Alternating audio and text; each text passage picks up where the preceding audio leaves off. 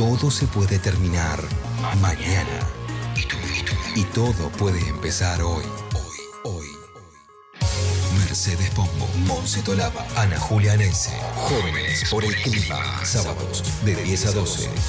937 Nacional Rock. Como anunciamos, tenemos una entrevista muy, pero muy especial eh, a Lucio Fabri, Luciano Fabri, autor de La masculinidad incomodada. Ya lo hemos grabado, así que eh, ponemos el audio. Hoy tenemos una entrevista muy, pero muy especial. Pero antes quiero presentar a alguien que nos va a estar acompañando, que es un compañero de Jóvenes por el Clima, pero Don Eiger, estudiante de filosofía en la Universidad de Buenos Aires, eh, y justamente él es coordinador del espacio de masculinismos y masculinidades en nuestra organización. ¿Cómo estás, Pedro? Feliz de estar acá, básicamente porque la entrevista muy especial es en base a una persona, una referencia eh, en cuanto a todos los trabajos que hacemos. Eh, Luciano Fabri es doctor en Ciencias Sociales, eh, graduado de la UBA, y en 2009 participó de la fundación del primer colectivo de varones antipatriarcales en La Plata. Recientemente lanzó un libro del cual es autor y compilador, La masculinidad incomodada. Lucho, Luciano, hola, ¿qué tal? ¿Cómo estás? ¿Qué tal, Pedro?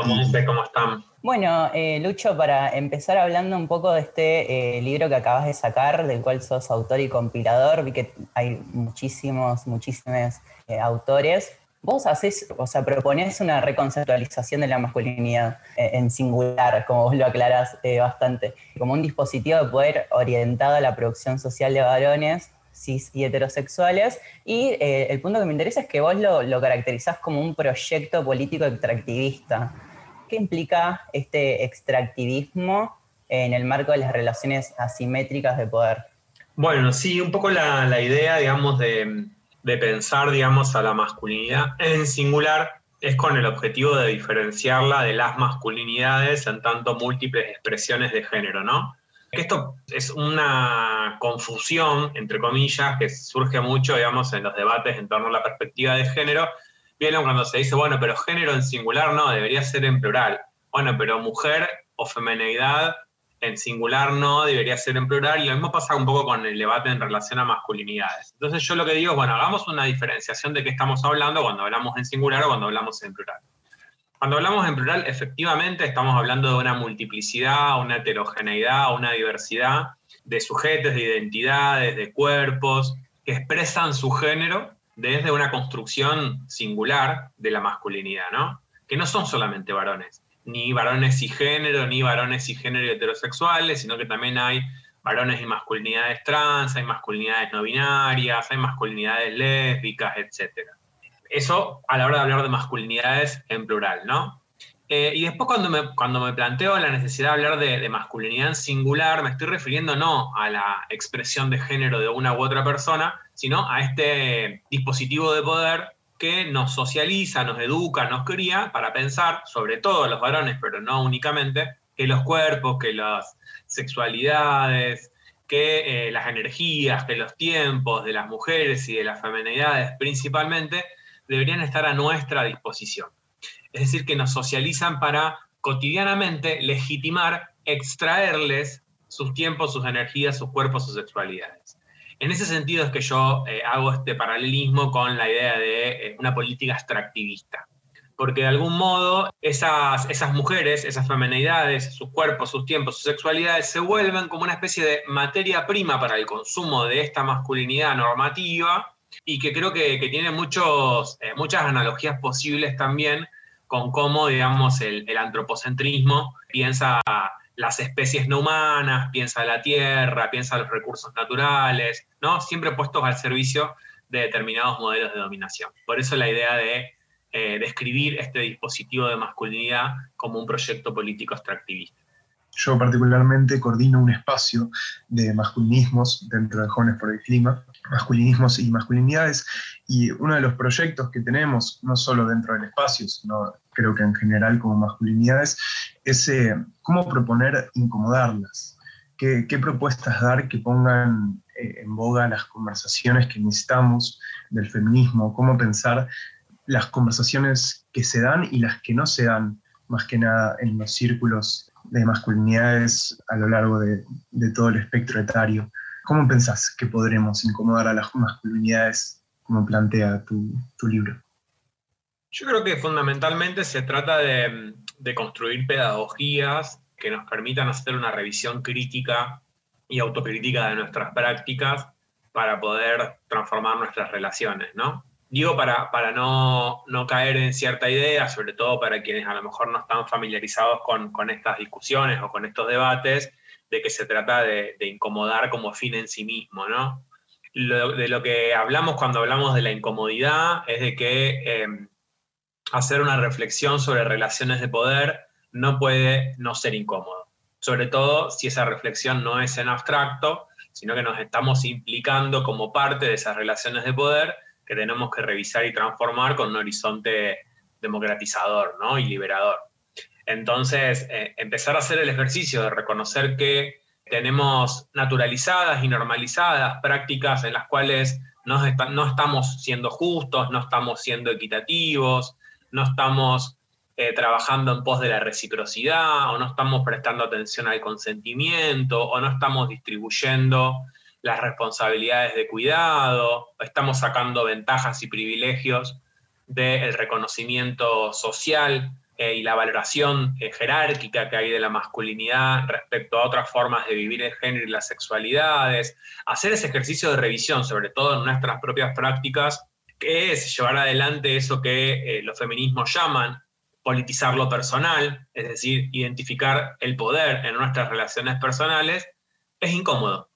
Es incómodo sobre todo y fundamentalmente también para aquellos varones que nos ubicamos como militantes, ¿no? Como activistas por el cambio social, sea que lo hagamos desde el progresismo, desde una perspectiva revolucionaria, desde una perspectiva eh, de militancia antipatriarcal o socioambiental, digamos, o, de las disidencias, o de donde sea, pero que en general nos ubicamos dentro del amplio campo de les oprimides y que cuando empezamos a trabajar desde la perspectiva crítica de las masculinidades, identificamos que muchas veces tenemos prácticas más parecidas a las de los opresores que a la de los oprimidos. Y eso, por supuesto, es conflictivo, es incómodo, y creo que el gran desafío es eh, producir estrategias pedagógicas y discursivas que nos permitan transitar esa incomodidad sin que nos ganen las resistencias y nos volvamos cada uno a nuestra casa eh, y hacer de eso un proceso de, transformación eh, personal y colectiva.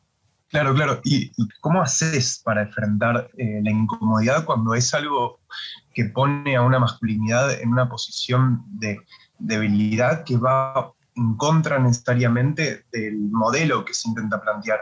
Entonces, como que directamente se lo pone en ese lugar donde no suele estar. ¿Cómo se puede trabajar desde ahí? Bueno, yo creo que justamente la, importancia estratégica de construir un espacio pedagógico es eh, un espacio que pueda sostener colectivamente esa sensación de incomodidad. que podamos identificar que no hay un otro que nos está juzgando desde afuera o desde arriba, eh, que tiene, digamos, la, vara moral del proceso de construcción, sino que es un proceso que estamos transitando de manera colectiva, que todos tenemos que incomodarnos, que todos tenemos que revisarnos, y que hacer ese proceso de revisión es reparador, aunque sea incómodo es reparador de las heridas, digamos, que generamos en otras personas por naturalizar estas prácticas y también de las heridas que el patriarcado nos provocó a nosotros. nosotros podemos transmitir, hacer ver, hacer vivenciar fundamentalmente, digamos, que los feminismos no son una amenaza para los varones, sino, digamos, una posibilidad, una oportunidad histórica que tenemos para ser más justos en nuestras relaciones con los demás y con nosotros mismos, me parece que la incomodidad pasa hacer, pasa a un segundo plano, no, ya no es un objeto en sí mismo o un temor en sí mismo, sino que puede ser entendida y sobre todo vivenciada como parte de un proceso de transformación que nos va a llevar a, una orilla mucho mejor de la que estamos habitando ahora. Bueno, recordamos para quienes, quienes nos están escuchando que estamos entrevistando a Luciano Fabri, autor y compilador de La masculinidad incomodada. Lucho, ¿dónde pueden conseguir este libro? Mira, se puede conseguir en un montón de lugares y me cuesta un montón reproducirlo, pero en principio está coeditado el libro por eh, la UNR Editora, que es la editorial de la Universidad Nacional de Rosario, y por eh, Homo Sapiens, que es una librería bastante importante de la ciudad también. En los sitios web y en las redes sociales de esas dos editoriales pueden no solo pedir el libro para que se lo envíen desde cualquier parte del país, en Homo Sapiens también lo venden en versión digital y además eh, ambas editoriales y librerías tienen publicado en sus redes todos los puntos de venta que hay en el país y en algunos otros países también, y eso también lo pueden encontrar a partir de hoy porque hoy lo compartí, también en mi Facebook o en mi Instagram, eh, Lucho Fabri con dos B larga, así que ahí encuentran los diferentes eh, puntos de venta que, que tienen el libro hoy en Argentina.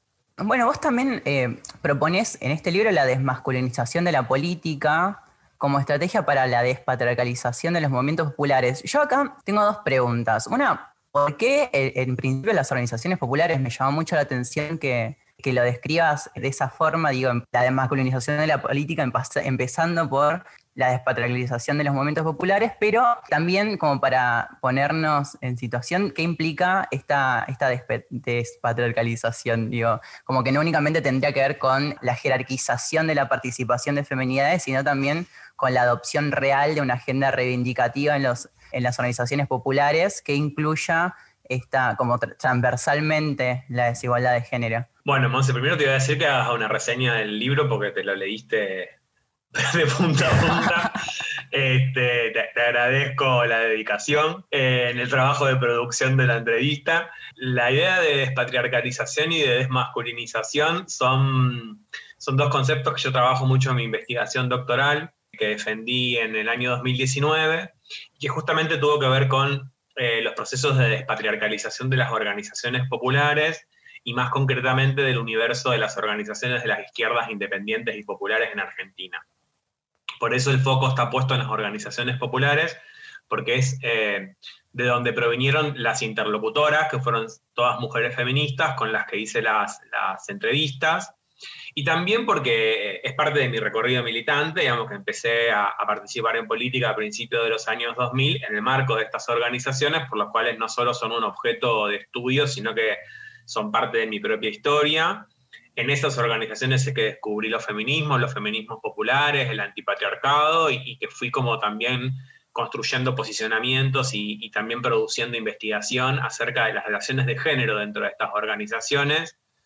Y, muchas veces, digamos, ha sucedido, digamos, que, el antipatriarcado se ha adoptado como principio político estratégico, como definición, al igual que, el anticolonialismo o el anticapitalismo o el antiimperialismo pero que se ha carecido quizás de herramientas para un diagnóstico interno, digamos, de cómo ese patriarcado impacta en las dinámicas relacionales, en las dinámicas militantes.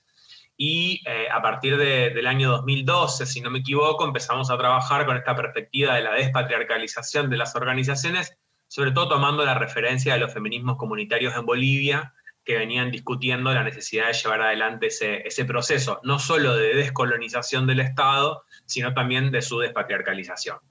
Entendiendo también eh, que hay un entronque eh, entre las políticas coloniales y las políticas patriarcales que tienen una larga data, una larga historia, y que eh, muy difícilmente podamos combatir un orden de dominación sin combatir el otro al mismo tiempo. Y a partir de hacer un diagnóstico en estas entrevistas, en estas conversaciones sobre las relaciones de género en las organizaciones populares, es que em, yo empiezo a, construir esta idea de la desmasculinización de la política. ¿Qué quiere decir eso? Que si volvemos a, la noción que, comentaba al principio de la masculinidad como un dispositivo de poder extractivista, que retoma o que extrae, que se apropia de los tiempos, de las energías, de las capacidades de las mujeres y las feminidades en todos los ámbitos sociales, eso también sucede en las organizaciones. Hay una división sexual del trabajo militante que hace que eh, muchas veces sean las compañeras las que llevan adelante las tareas de base vinculadas a la construcción del poder popular, pero que en la mayoría de los casos, cada vez menos afortunadamente, sean varones y género los voceros públicos y representantes de esas construcciones de base, ¿no? Que eh, ese poder popular construido de manera colectiva está, menos individualizado y menos generizado, pero que su representación pública mayoritariamente está individualizada y en cuerpos de varones cisgénero, que además suelen ser cuerpos de varones cisgénero, heterosexuales, adultos, eh, no racializados y eh, sin discapacidad, ¿no? Cómo se intersectan múltiples posiciones en las relaciones de poder. Entonces la idea de desmasculinizar la política tiene que ver con identificar cómo en la política se despliega este dispositivo de apropiación y cómo podemos empezar a desmontarlo, ¿no? Cómo podemos empezar a identificar las diferentes modalidades de violencias, de micromachismos, de división de sexual del trabajo, eh, de cómo muchas veces la perspectiva de género y feminista es reducida a un eje o a un sector o a una reivindicación o a un lugar de la organización y no es una perspectiva o una mirada más integral y transversal. Eh, la idea de desmasculinizar la política para poder despatriarcalizarla tiene que ver justamente con empezar a hacer ese diagnóstico un poquito más fino de cómo el patriarcado impacta en nuestros espacios organizativos y en nuestras relaciones y empezar a tener estrategias situadas, específicas, para empezar a desmontar esas relaciones y que nuestras organizaciones se parezcan un poquito más al mundo que proponemos, ¿no? Tiene que ver con la idea de la lucha prefigurativa. Como hoy empezamos a prefigurar organizaciones, relaciones, vínculos que empiecen a anticipar esa, ese mundo eh, sin explotación y opresión que luchamos para, para, tener cada día un poquito más, más cerca nuestro horizonte de posibilidades me surgen ciertas preguntas acerca de, por ejemplo, el rol de, las juventudes en, los últimos años. Digo, cómo eh, la masificación del feminismo citó en las juventudes discusiones centrales que hicieron las transformaciones de las lógicas en, los lugares que habitamos cotidianamente, como, los colegios. Yo particularmente vengo de ese proceso de organización en, en 2018 con las consignas del aborto legal que dio pie a la organización estudiantil, por ejemplo, en Salda, que está bastante recaída en los últimos años.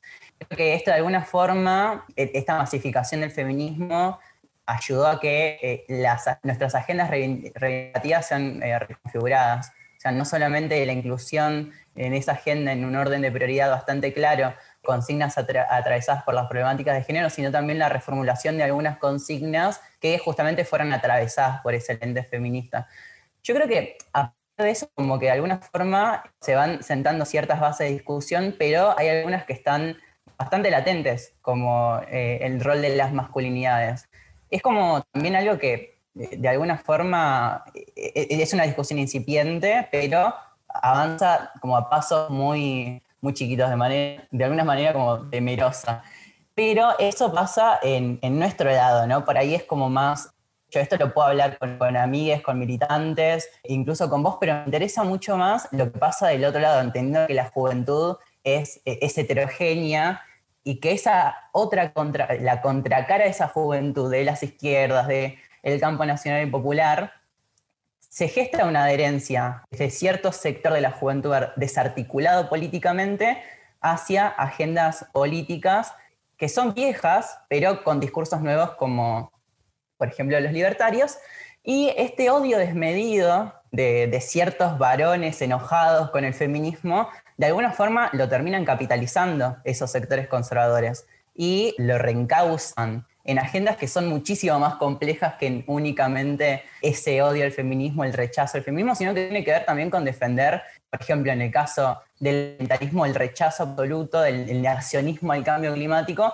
porque pone en jaque un modelo de desarrollo que, ya no da más y que definitivamente va a tener que ser cambiado para no llevarnos eh, a un colapso ecológico que, es incipiente. Creo que no, es, casualidad que estas agendas que se erigen desde el odio justamente opten jóvenes que también tienen este odio desmedido hacia ciertas causas que nosotros concebimos como justas. Sí, tal cual. Yo creo que ahí, digamos, está como el mayor desafío estratégico que tenemos quienes estamos militando en estas agendas hoy. Eh, dejar de subestimar la creciente adhesión, digamos, de algunas juventudes a los proyectos de las nuevas derechas, dejar de pensar que las juventudes somos nosotros, bueno, yo ya estoy un poquito pasado de edad, pero, pero me refiero a nosotros en tantos sectores políticos que venimos eh, llevando adelante esta militancia feminista, socioambiental, digamos, del campo nacional y popular, de las izquierdas. Hoy me preguntaban en otro programa de radio si estas juventudes, digamos, actuales son, son todas, digamos, como profeministas y, y bueno, no, efectivamente, digamos, las juventudes, digamos, son un poco también efecto, digamos, del contexto en el que, en el que se socializan, ¿no? En el que dan sus primeros pasos en política. Y estamos en un contexto que es paradójico en ese sentido, porque a la creciente institucionalización, digamos, y masificación de reivindicaciones vinculadas a los feminismos, a las militancias, digamos, de los ecologismos populares, a, esa creciente presencia, digamos, de estos debates en la agenda pública, en la agenda de las organizaciones sociales, incluso en alguna medida en las agendas de, estatal, también hay una respuesta, una reacción, como vos decías, negacionista, negacionista porque, porque plantea que la perspectiva feminista en realidad es la ideología de género y del adoctrinamiento, eh, negacionista porque plantea que eh, la militancia socioambiental este, inventa, digamos, lo de, o exagera lo del cambio climático. De algún modo ese negacionismo hoy es vendido por eh, determinados sectores organizados de poder como la política rebelde la institucionalización reciente de muchas de estas políticas en el Estado, digamos, y en la agenda pública, eh, social, mediática y legislativa, es estabilizada, como si siempre hubiese sido así, eso es lo, políticamente correcto, y las juventudes de derecha son las que desobedecen y se rebelan contra la corrección política. Eh, y eso es, de grave riesgo, digamos, ¿no? Porque están defendiendo el status quo con un discurso supuestamente eh, rebelde y desobediente. Ahí me parece que hay una, disputa central que tenemos que dar y sobre todo que tenemos que interpretar. Desde la discusión específica, digamos, de masculinidades, que, que por ahí es lo que, lo que yo más, más vengo laburando, eh, lo que yo vengo señalando, digamos, y por supuesto no es, un descubrimiento mío, sino que tiene que ver con una trayectoria de investigación e interpretación que vienen haciendo muchos otros compañeros y compañeras. De hecho, hay algunos artículos en el libro eh, de la masculinidad incomodada que refieren a este fenómeno. Tiene que ver con que los efectos nocivos de los mandatos tradicionales de masculinidad mandatos que no pueden ser cumplidos por una gran mayoría de varones que sienten frustración o impotencia por no poder alcanzar esos modelos que les dicen que deben alcanzar para ser reconocidos como varones, esa frustración, esa impotencia es canalizada por estos sectores de derecha. Y nosotros a esos varones les hacemos memes, ¿no? Les hacemos memes, hacemos consumo irónico, los chicaneamos, ¿no? Les decimos que son unos virgos, en vez de estar intentando comprender cuáles son las emociones que los están atravesando para posicionarse políticamente desde el odio como lo están y, y, entender también que eso eh, se está ampliando, cada vez va creciendo más y de alguna forma está tomando cierta relevancia dentro del espectro político nacional. Tal cual, digo, y si eh, Bullrich lo está entendiendo muy bien, ¿por qué no lo estamos entendiendo nosotros, no? Si vos ves los giros a la derecha más radical de cierto sector de Juntos por el Cambio es porque está interpretando este fenómeno, están teniendo un discurso desde la desobediencia civil, desde la rebeldía hacia el Estado, hacia el progresismo, hacia las políticas de ampliación de derechos, hacia los feminismos, y están disputándose esas jóvenes sensibilidades autoritarias entre diferentes proyectos de derecha. Ahora, ¿cómo entramos en esa disputa también nosotros? Me parece que es la gran pregunta y el gran desafío que tenemos que empezar a encarar, que no puede no ser incómodo porque por supuesto que nos saca de nuestro mayor eh, terreno. También se puede ver la misma expresión dentro del movimiento feminista en la contemporaneidad, con expresiones como el, el feminismo radical o hasta partes eh, de lo que se denomina terfismo. Eh, también podemos ver esto, creo que no es solo una afección que sucede en, las, en estas nuevas masculinidades que, como Álvaro Sicarelli que quieren, em, que creen que la revolución es ser de derecha que creen en aniquilar electoralmente al populismo, sino que también eh, sucede en espacios mismo feminismo pero que mismo se puede ver la xenofobia de, esa expresión, eh, por ejemplo, en Well, que creo que eh, Monse puede comentarnos más al respecto, pero la falta de cobertura y la falta de conversación habla también de, este mismo rasgo, de, un extremismo que empuja hacia afuera expresiones que no, no coinciden con, como decís vos, el status quo. Sí, por eso me parece que la caracterización de sensibilidades autoritarias no es necesariamente una caracterización de derecha, sino que es un fenómeno que tiene que ver con ciertas formas de producción y de construcción de subjetividad en el escenario contemporáneo y algunos de los efectos eh, punitivos que tienen. Y eso también es un fenómeno a, analizar con mucho, con mucho cuidado dentro de los feminismos contemporáneos, sobre todo de estas expresiones del RADFEM y de los feminismos transexcluyentes. El otro día una persona, eh, entiendo que una chica, en Instagram hace una crítica, digamos, a, un posteo del Instituto de Masculinidades en el que estoy hablando yo con, con Luciana Pecker, respecto a su forma de conceptualizar la abolición del género por parte de los, del feminismo, dice ella, ¿no? En singular porque entiendo que habla del suyo, aunque no, no sitúa eso como necesariamente un feminismo radfem o TERF. Ahora, yo le contesto bien, digamos, intentando explicarle desde dónde yo decía eso que ella estaba criticando, digamos, en su posteo y cuál era como la distinción teórica que yo hacía entre este plural y esta eh, singularidad en el caso de la masculinidad y las masculinidades, y en el caso que ella criticaba, que era de la femenidad y las femenidades. Bueno, su respuesta fue tratarme de misógino y, y mansplaining, ¿no? Como que no hay posibilidad a, la diferencia, al disenso, que enseguida, digamos, hay una respuesta autoritaria. Claro. Y me parece que eso eh, tiene que ver también con, con, una cuestión contemporánea muy problemática, que es hacer, digamos, de, de estas perspectivas transformadoras una especie de, vehículo para el patrullaje, ¿no? Se trata de liberación, digamos, esta política, ¿no? De ir marcándole la falta al resto de la humanidad, además con una concepción teórica, digamos, bastante complicada, digamos, porque se supone que critican, digamos, la idea de masculinidades o de feminidades como reproducciones del género que suponen que hay que, que abolir, confundiendo el género como mandato de los géneros como identidades, quién tiene la autoridad de promover la abolición de las identidades ajenas, y me parece esencialmente autoritario el planteo, pero además suponiendo que ellas no tienen género, están más allá. Totalmente. Su marco teórico les permitió trascender el patriarcado, la heterosexualidad obligatoria, la construcción del género. Digo, me parece que además hay una, una posición, además autoritaria, muy soberbia, digamos, en ese planteo.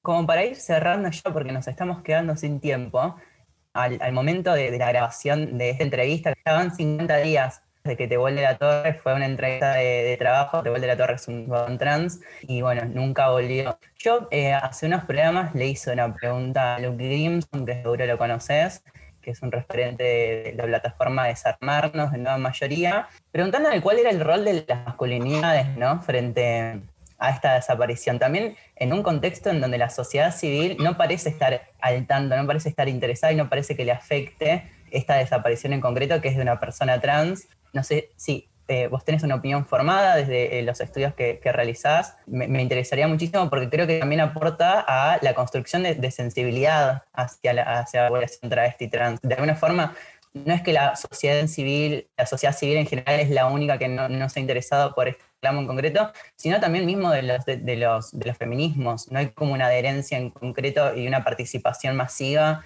en torno al reclamo.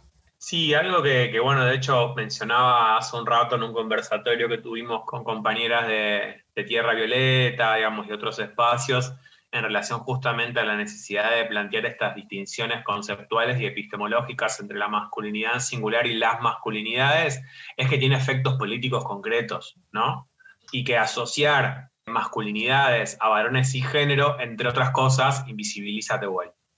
Entonces creo que, poder, digamos, eh, trabajar en la, en la, profundidad de esta pregunta, de dónde está Tehuel, no solamente, digamos, reclama por su aparición con vida, digamos, y porque haya una búsqueda seria por parte del Estado, porque efectivamente aparezca, sino también que marca una, una desaparición y una invisibilización que trasciende a Tehuel en particular y que tiene que ver, digamos, también con todas esas otras masculinidades que no son las masculinidades de los varones cisgénero y que muchas veces desaparecen de los propios discursos de nuestros activismos y por eso me parece que trabajar en relación a esta pregunta eh, tiene que ver con, empezar a desmontar las injusticias que nosotros mismos reproducimos en nuestros discursos y en nuestras prácticas militantes eh, y empezar a, abrir, digamos, ese, ese panorama de existencias que permita justamente hacer que todas estas vidas y estas desapariciones nos preocupen de igual manera, ¿no? Te agradecemos muchísimo eh, esta entrevista. Muchísimas gracias. Recordamos, eh,